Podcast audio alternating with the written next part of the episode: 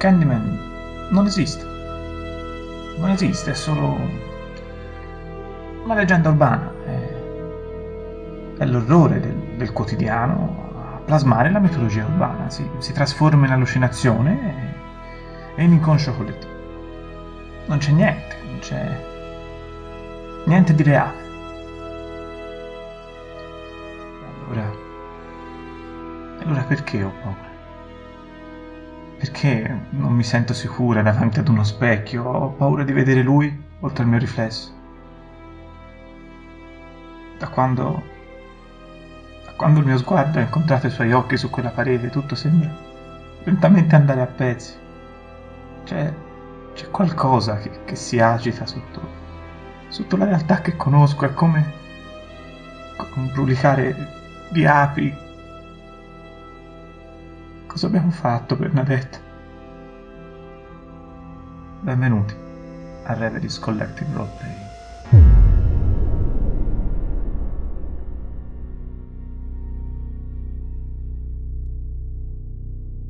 Vi risvegliate distesi su un pavimento.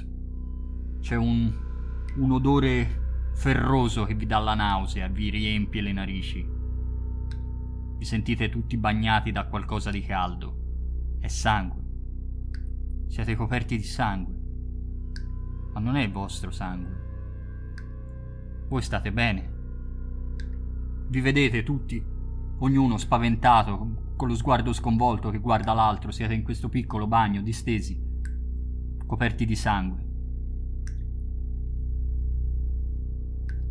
Da una stanza vicina vi arriva un pianto disperato di una donna. Mi alzo seduto sul, sul pavimento, mi, mi, mi, tasto, vi guardo sbigottito, sbalordito, te- terrorizzato. Che co- cosa chi? Cos'era?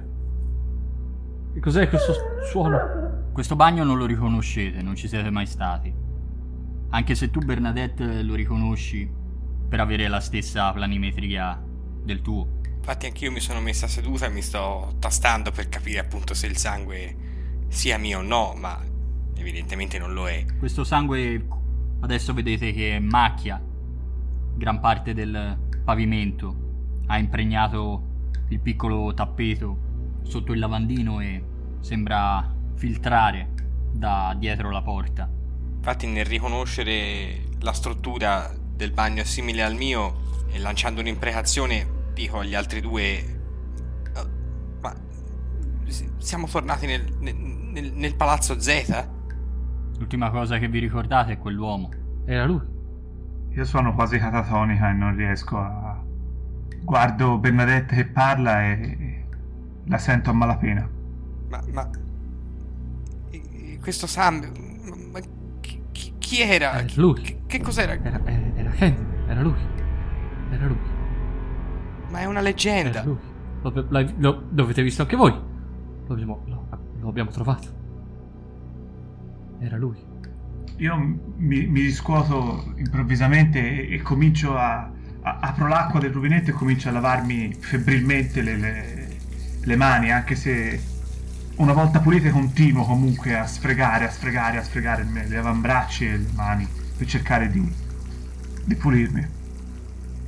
Io mi alzo in piedi senza preoccuparmi di pulirmi. Vado ad aprire la porta del bagno e andare a vedere il corridoio, di là. Mentre tu lo fai io dico... Oddio, è, è colpa nostra, siamo state noi. È Marie che piange. A conferma di tutto ciò, quando Arci apre la porta, vedete l'origine di questo sangue. In mezzo a una pozza c'è la testa di un cane decapitato, Rover. La lingua che penzola dalle zanne e uno sguardo vacuo negli occhi. Accanto a lui vi è una mannaia, completamente zuppa di sangue. E dalla porta alla vostra destra continuano ad arrivare questi singhiozzi disperati. Io oltrepasso la testa di cane, la mannaia quasi con aria trasognata come, come un sogno attratto irresistibilmente dalla, questo pianto disperato verso la porta alla mia destra che vado ad aprire. Apri l'altra porta. Lentamente con un, con un timore. Lentamente la porta si apre su una stanza dal letto e ti dà alle spalle Anne-Marie completamente sconvolta che piange e si dispera davanti a una culla vuota e sul muro sopra la culla c'è una scia di sangue. Non ti ha visto. Completamente fuori di sé. Ce la facciamo anche, anche noi. Alla porta io tento un tremante. Eh, eh, Marie? Lei si gira di scatto, vi vede, vi vede completamente sporchi di sangue e inizia a urlare, fuori di senno. Siete stati voi! E comincia disperata a strapparsi quei bei riccioli neri dalla testa. Ha una crisi, viene verso di voi, probabilmente per aggredirvi. Sei tu sulla porta, Arci. Faccio per eh, afferrarla per i polsi, in caso dovesse... Se si avventa contro di me. Riesci a afferrarle un polso, ma l'altro ti sfugge perché hai le mani ancora sporche di sangue scivola sul braccio di Anne-Marie, tingendola di rosso e la sua mano a artiglio ti graffia la faccia, un poco sotto l'occhio. Devi tenerla perché è una furia. Caccio un urlo, le stringo il polso. Lei continua a ripetere incessantemente il nome di suo figlio, Anthony, a accuse, a maledizioni. Le stringi il polso talmente forte da strapparle un urlo di dolore. Quello che vedete tutti è lei che si accascia sul corpo di, di Arci. È una scena orribile. Vi vedete tutti sporchi di sangue. E per un secondo, solo un secondo, anche solo per distogliere gli occhi da tutta questa violenza, chiudete gli occhi. E sprofondate nel buio. Tu Ellen ti risvegli nella penombra. La luce qui è innaturale. Sembra quella tremolante del fuoco. Non capisci la provenienza, sei nell'angolo di quello che sembra una stanza di cemento, dalle pareti nude, ruvide, quasi come se fosse un garage. Eh, mi, mi alzo e cerco di adattare gli occhi alla luce, aspetto che si adattino e cerco di guardarmi intorno per capire dove sono. La luce il naturale tremolante riesce a, a farti vedere davanti a te seduti su un materasso lurido Bernadette e Arci. Questo materasso è sfondato, escono alcune molle e ti guardano come se tu stesse come se stessero aspettando il tuo risveglio. Arci, Bernadette, ma, ma dove siamo? Non lo sapete. Siete stati qui per del tempo. Ai vostri piedi ci sono tante cartine scartate delle varie caramelle che avete mangiato per non cedere alla fame. Ne avete mangiate diverse. Prendine una, Ele. Te Sì, sì. le porgo. Sì, anch'io prendo alcune caramelle e comincio a mangiarle, sento la fame, ma, ma come siamo finiti qua? Io sono assolutamente sconvolta, ho gli occhi gonfi di pianto, prendo un'altra caramella che scalzo lentamente con un gesto quasi automatico e mangio, ma non riesco a risponderti. Non so niente e, e sono disperata e mi gira soltanto in testa l'immagine di quel che è successo a Marie, al figlio. Ma cosa abbiamo fatto? Ma, ma, ma siamo stati noi, siamo stati davvero noi. Noi non abbiamo fatto niente, dico io quasi guardando nel vuoto. Eravamo da un'altra parte, non... il bambino non... È stato lui. L'uomo con l'uncino. Avete visto anche voi l'uomo con l'uncino? È così che lo chiamano Candyman, l'uomo con l'uncino. E sto, sto ridendo di una bassa rissatina isterica mentre mi allungo a prendere un'altra delle numerose caramelle sul, sul pavimento, la scarto. Con una gioia quasi infantile per cacciarmela in bocca e schiacciarla prede. È opera sua. Mangi un cioccolatino che non hai mai trovato così delizioso come adesso. Sempre, sempre singhiozzando e piangendo mi rivolgo a Helen con nel cuore la consapevolezza di quello che abbiamo fatto davanti allo specchio l'altra sera. Helen, era, era, era solo uno scherzo, vero? ma, ma, ma, ma certo, non può, no, no, non può, non, non può essere vero, no? Quale cosa? Era soltanto uno scherzo. Cosa, cosa, cosa avete fatto? Niente, non eravamo fatto ubriache, abbiamo detto Candyman allo specchio, non so quante volte. C'era stato detto che lui viene se lo chiami cinque volte allo specchio, ma Ma non, ma non può, non può. non può essere vero. Era, era, era così semplice. Allungo una mano, prendo, prendo un'altra caramella, mi tolgo gli occhiali, che saranno probabilmente storti. Mi massaggio la radice del naso, mi passo la mano fra i capelli più volte. Quindi siete. Siete state voi. Io non so più a cosa credere, non so più niente. Che posto è questo? Mi, mi guardo intorno, ma non c'è una porta, non c'è una finestra, non c'è niente. Ti volti e ti accorgi di essere in un angolo di questa stanza che è gigantesca. Sembra un, un luogo distrutto perché è ingombro di macerie. È come se più appartamenti fossero stati uniti facendo crollare le pareti. Ma non è possibile perché se ci fosse una voragine così grossa all'interno dei Cabrini Green, probabilmente sarebbe collassato su se stesso. È tutto ingombro di polvere, di muratura, di cemento. E come una grottesca parodia della navata di una chiesa si inseguono file di colonne, pilastri di cemento nudo, da cui sporgono violentemente tondini di ferro piegati. E quasi in modo paradossale su alcune di queste pietre brillano mucchi di candele bianche accese come una chiesa. In uno stato di, di, di semi-trance. Non sono più nemmeno sicura di chi sono, di quello che sto facendo. Mi alzo e comincio a, a barcollare verso queste file di colonne. Cammini persa tra le colonne mentre la luce, innaturale, come di fuoco, si imprime sui tuoi occhi.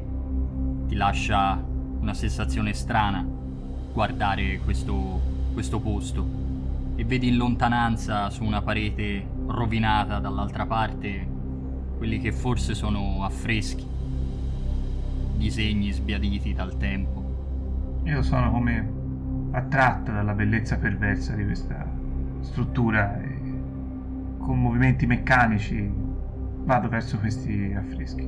Io co- con un filo di voce quasi impercettibile ti, ti chiamo come a fermarti.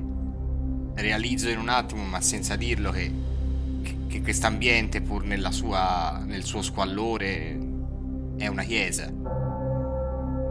Lui aveva, aveva parlato della sua congrega e questa è la sua chiesa. Questo però lo, lo penso fra me, non, non riesco a mettere in ordine i pensieri per formulare un discorso. Chiamo soltanto Helen. Non hai neanche il coraggio di pronunciarlo ad alta voce. Se vuole andare, lascia andare, Bernadette. Io la sento, mi giro, le immagini, Bernadette. Le immagini, anche se non ho più al collo la macchina fotografica, vedi che faccio gli stessi gesti che avrei fatto per scattare delle fotografie. I graffiti, Bernadette, i graffiti. Simuli lo scatto del tuo dito sul pulsante della macchina fotografica, immaginandoti un flash. Lo punti su uno di questi disegni sbiaditi che ricordano quasi affreschi antichi, ma sono imprecisi, sono troppo sciupati dal tempo, da, da qualcosa per eh, distinguerli chiaramente. Solo un volto riesci a mettere a fuoco. Un volto di donna, dai capelli chiari, forse biondi, e gli occhi per un attimo ti sembrano verdi.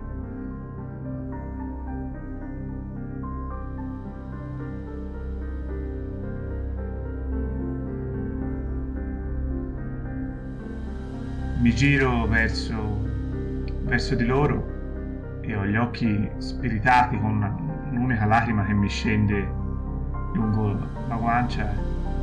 mi appoggio a una, a una colonna e scivolo lentamente giù, continuando a borbottare qualcosa di incomprensibile. E io a questo punto, continuando a piangere, vado, vado verso di lei, le vado accanto. Con un tuffo al cuore tu, Bernadette, ti precipiti in soccorso della tua amica. La prendi fra le braccia e lentamente la fai tornare in sé. E mentre ti guardi intorno, vedi che sopra di te c'è un- una grossa apertura nel soffitto. Forse accumulando queste macerie, queste rovine, quei bidoni di metallo arrugginiti, forse potreste riuscire a uscire da questa stanza. Quando mi rendo conto che Bernadette è accanto a me, cerco di tirare la sua attenzione verso, verso, le, verso le immagini, le, le- le batto sulle braccia e indico, e indico la parete. Anche io vedo la donna dai capelli biondi, gli occhi verdi. Sì, non sai se sono verdi davvero quegli occhi, non sapresti dirlo con certezza. Io mi sono alzato dal, dal materasso sfondato. Sono quasi disinteressato alle mie due compagne per eh, andare a vedere questo affresco, questo volto con aria trasognata, rapito dall'assurdità di questo luogo. Sì, anche a me ovviamente i disegni mi sconvolgono, fanno aumentare ulteriormente la paura che già mi sovrasta. E rivolgendomi ad Arci, a questo punto con voce rotta, credi che sia possibile riuscire a uscire di qui? Guarda, e indico il, il grosso buco nel soffitto. Forse se riuscissimo a raggiungerlo, sì. Mentre avete gli occhi fissi su quel buco nel soffitto, è come un'impressione, ma vi arriva un pianto di un neonato lontano. È il figlio di Alpari. È lui. Lo ha preso lui. Sì, sì. A, a sentire questo, questo pianto mi, mi- mi risveglio anch'io eh, di soprassalto e comincio a gridare Anthony, Anthony, Anthony! E, e cerco di, an- ancora in preda al delirio, di, di saltare sulla colonna come per cercare di raggiungere il, il buco che abbiamo di sopra. Salti, ma è troppo alto, ricadi, ricadi a terra e inciampi per non cadere. E io quasi ti prendo al volo. Ellen, calmati, calmati, ti prego. Quella, quella roba, prendiamo un po' di questa roba. Dobbiamo salire, dobbiamo salire subito. Comincio a catastare tutto quello che trovo per... Sì, anch'io ovviamente do una mano a spostare oggetti. Con notevole sforzo riuscite a ammassare della roba, dei bidoni arrugginiti, delle tavole di legno con alcuni chiodi come se fossero le assi che sbarrano le finestre degli appartamenti abbandonati. La struttura traballa, Io ti aiuto a issarti sulla base della struttura che abbiamo fatto con i bidoni, Ellen. e io mi aggrappo al bordo e, e- e cerco di tirarmi su, continuando a gridare il nome del bambino. Ti prego, fa attenzione. Quando la tua testa emerge dal buco hai un attimo di sorpresa e di terrore perché davanti a te c'è il volto di quell'uomo e la bocca è una voragine. Sei nella stessa stanza dietro il bagno, ma l'altra volta questo buco non c'era. Non c'era, no? Te lo ricordi? E la luce è diversa, è strana, sfarfalla quasi. Non sai nemmeno l'origine, ma il pianto del bambino adesso è più forte. Mi isso su e mi lancio verso il rumore, senza La- nemmeno la aiutare a solo. salire. Esci, esci di fretta da- dalla stanza perché se no noteresti che gran parte delle pareti sono come striate da piccole gocce di sangue e miele. Esci, attraversi l'appartamento con eh, il suo divano sventrato, il disegno del Cristo e sei fuori di nuovo. Apri la porta gialla e sei sul corridoio. È buio, è notte, ma dalla griglia che dà sull'esterno riesci a capire o probabilmente a indovinare da dove viene il pianto di Anthony. Viene da, dal falò, che è diventato molto più grande nel frattempo. hanno accumulato ancora più cose. Poltrone, mobili, sedie, tavoli. È molto più alto adesso, quasi 5 o 6 metri. Mi lancio verso il falò. Chiamo, chiamo anche loro e gli dico, è fu- grido che è fuori, è fuori, è là fuori al falò e mi Per lancio l'ultimo verso ad aiutare, ad aiutare Bernadette a salire sopra, poi salirò a mia volta. Sì, e io ti aiuto ovviamente a issarti. La, la visione della stanza con le gocce di sangue e di miele è un altro duro colpo, ma eh, vengo ri- richiamata a quel punto direttamente da- dalle urla di Helen fuori. Un fenomeno incredibile che mi fermo a, a guardare sbalordito, ho quasi la, la tentazione di allungare la mano e intingere le dita in quello, questa cosa appiccicosa, attraente e rivoltante al tempo stesso che gronda dalle pareti. Decido di non farlo travolto dal, dal disgusto e anch'io corro dietro, dietro il mio compagno. Tu, Helen, a perdifiato scendi le scale. Ti ritrovi in mezzo al cortile, dove questo falò è immenso davanti a te. Tantissimi mobili rotti, piccole credenze, assi di legno, tende strappate. Sai che Anthony è là dentro, da qualche parte.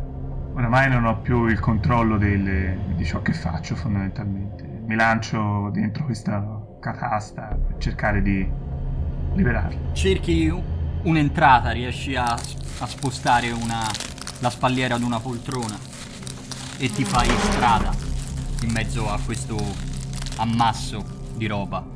Ti muovi senza cautela, infatti ti graffi, gli stinchi, ti ritrovi le dita piene di schegge di legno, ma sei guidata dal pianto.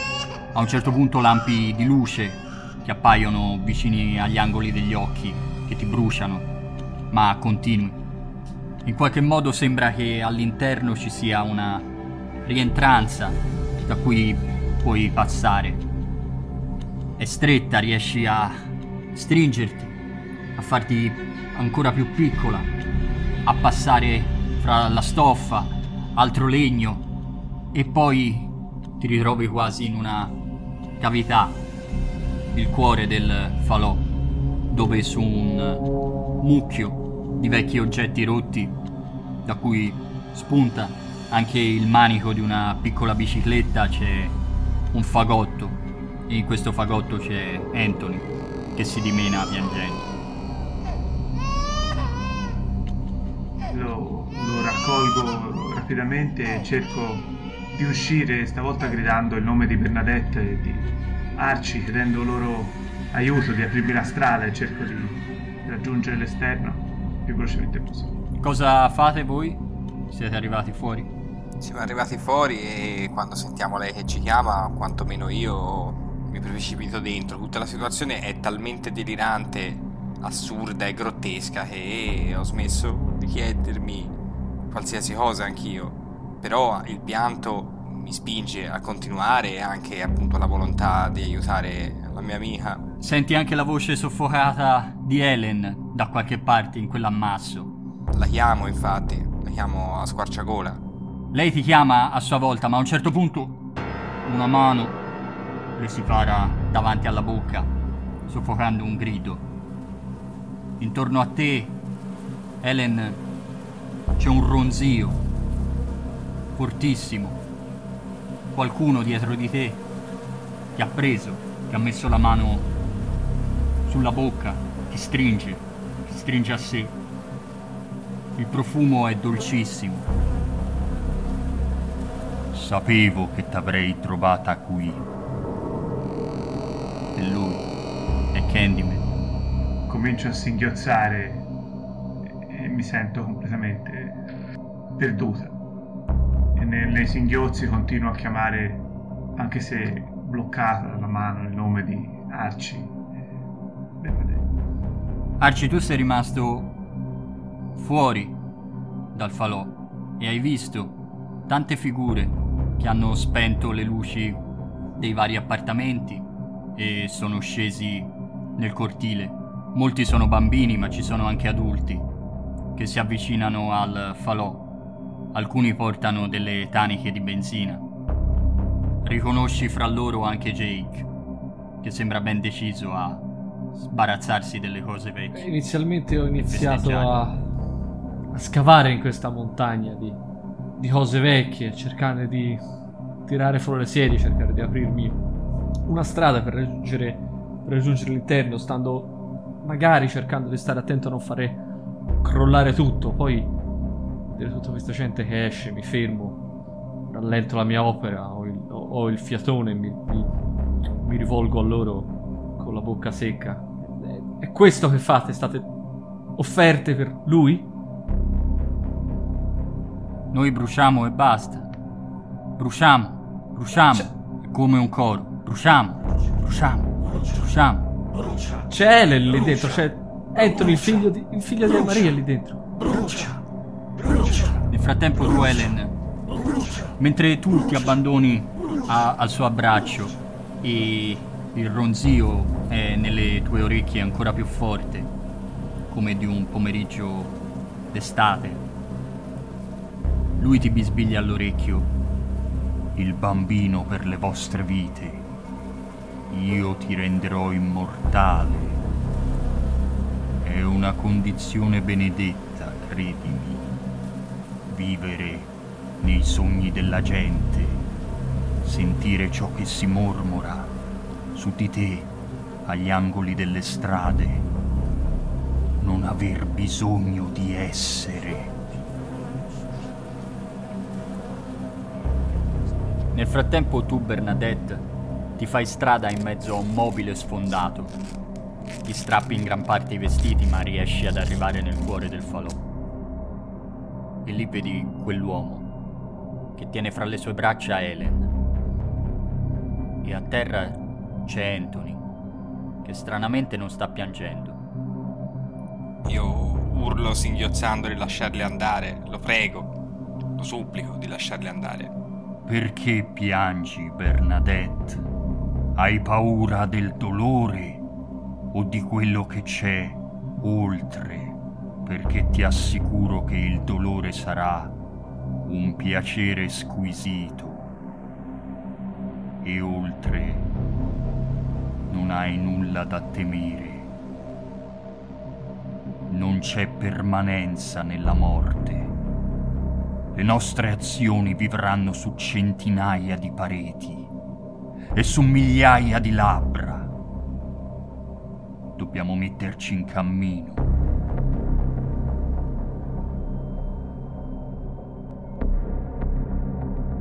Tu, Arci, continui a sbracciarti davanti a questa folla, che è molto più grande di te.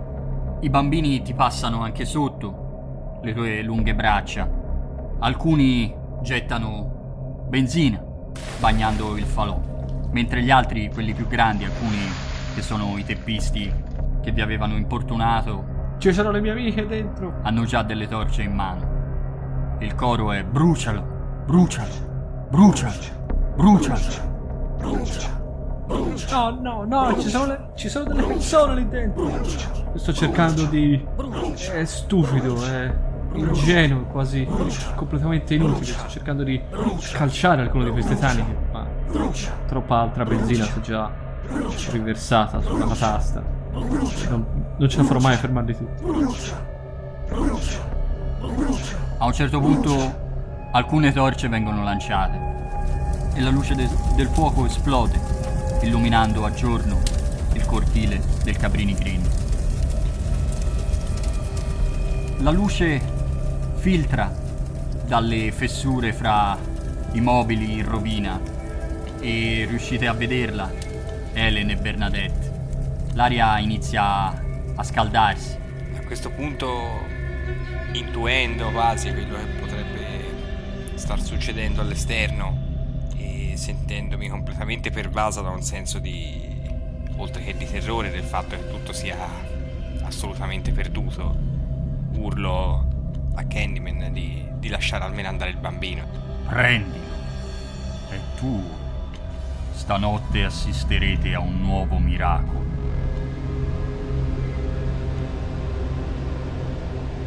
Io non,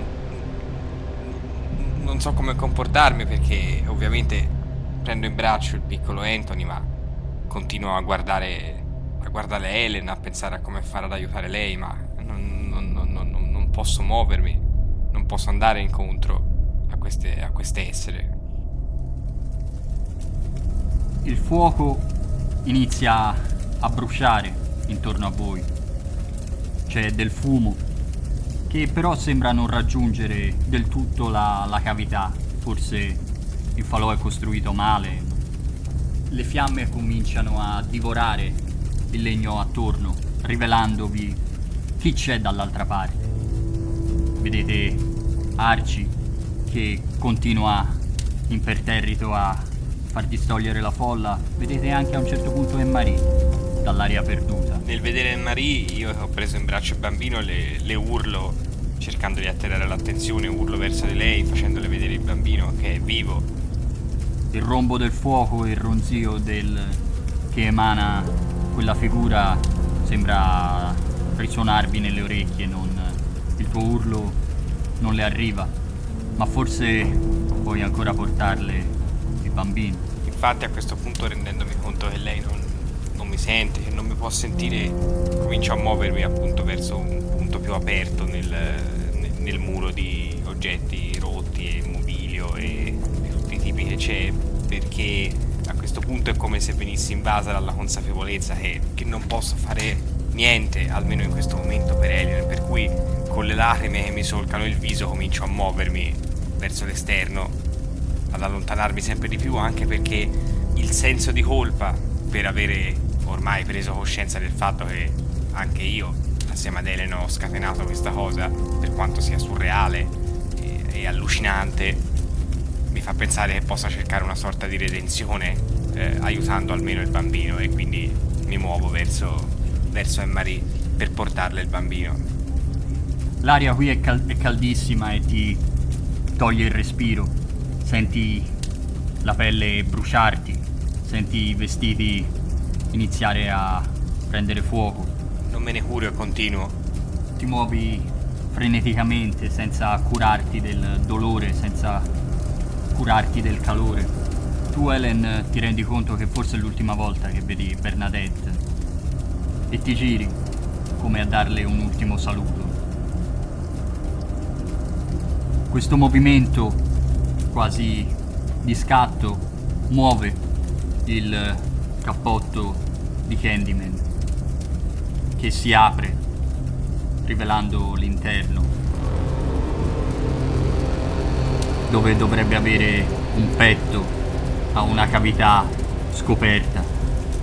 La gabbia toracica racchiude un nido di brulicanti api che ronzano e sciamano all'interno del suo corpo fra la carne che penzola. È un'immagine allucinante. Le api si muovono intorno a te, prese frenetiche dall'aria che si scalda. Alcune prendono fuoco e ricadono come piccole meteore, incendiate. Presto le nostre ossa saranno cenere, ma la nostra morte sarà una favola che terrorizzerà i bambini e che farà stringere più stretti gli amanti nella passione. Vieni con me.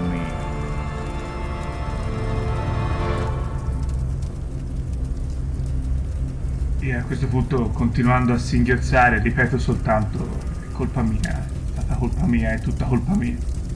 E, e mi arrendo definitivamente a, all'abbraccio di, di Ken.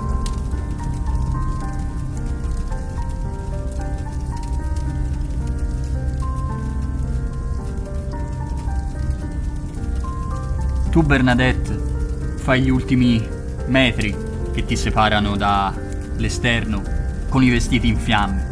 I capelli ti hanno preso fuoco, il dolore è allucinante, ma quando vedono che un corpo esce dal falò, alcuni si precipitano nel cercare di soffocare le fiamme con, con un cappotto. Le tue mani ustionate porgono il figlio a Anne-Marie che lo prende fra le braccia, sconvolta e tremante. E io rimango a terra piangendo con le lacrime che mi si asciugano praticamente direttamente sulle guance per il calore che mi circonda, avvolta in questa sfera di dolore lancinante per dalla carne bruciata che ho addosso. Come la vedo uscire mi, mi precipito su di lei. Che cosa... Che... Dov'è Helen? Dov'è... Cosa c'è lì dentro? È rimasta lì, è rimasta con lui, lo dico, con un filo di voce, singhiozzando, continuando a piangere, con queste lacrime che continuano ad asciugarsi istantaneamente e con tutta la pelle completamente divorata dalle fiamme. Ti afferro per le spalle e ti, ti scuoto. È rimasta con lui lì, lì de- dentro quell'inferno, c'è lui? C'è Candy lì dentro? Sì, sì, è lì, è lì, è lì con lei. Io non sono più in grado di reggermi in piedi. Mi accascio a terra, quasi in preda a delle convulsioni per il pianto e per il dolore fisico. Io non, non faccio neppure. Non provo neppure a sorreggerti, ti lascio cadere a terra per volto a guardare l'immenso falò disperato. Sto pensando se dovermi gettare a mia volta nelle fiamme. Sai che Helen vivrà per sempre, perché è andata con Candyman. Sai che qualcosa di lei rimarrà, qualcosa da cui essere perseguitati magari. E una nuova storia da raccontare.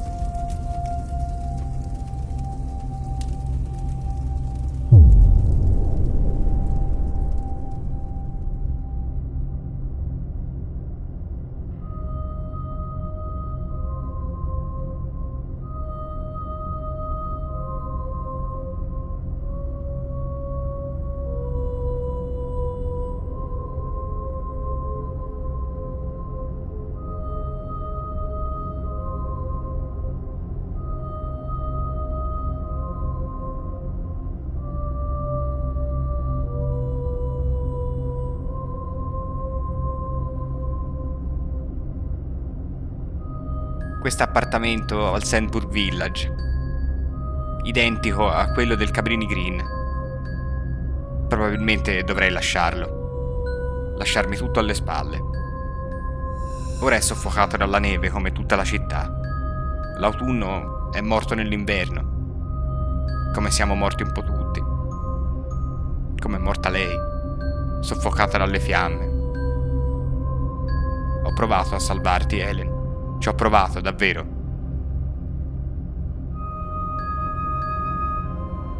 Ho lasciato l'ospedale. I dottori dicono che non, non c'è proprio più niente da fare. Ormai non mi resta altro che attendere. Attendere la fine. Che la mia luce già fioca si spenga del tutto. La mia non è che una delle tante vite disperate, una delle tante vite interrotte. Solo le storie non muoiono mai. Hai rubato la mia storia, Helen. L'autunno muore nell'inverno. Come muore la gente. Come muoiono i disperati. Le storie no. Non muoiono. Vivono per sempre. Si rincorrono fra la gente e fra i disperati. Come un ronzio in quest'alveare di mattoni che intrappola migliaia di vite. Già raccontano la mia. La donna dagli occhi verdi, morta fra le fiamme. La donna che vivrà per sempre, come un ronzio, il nuovo miracolo.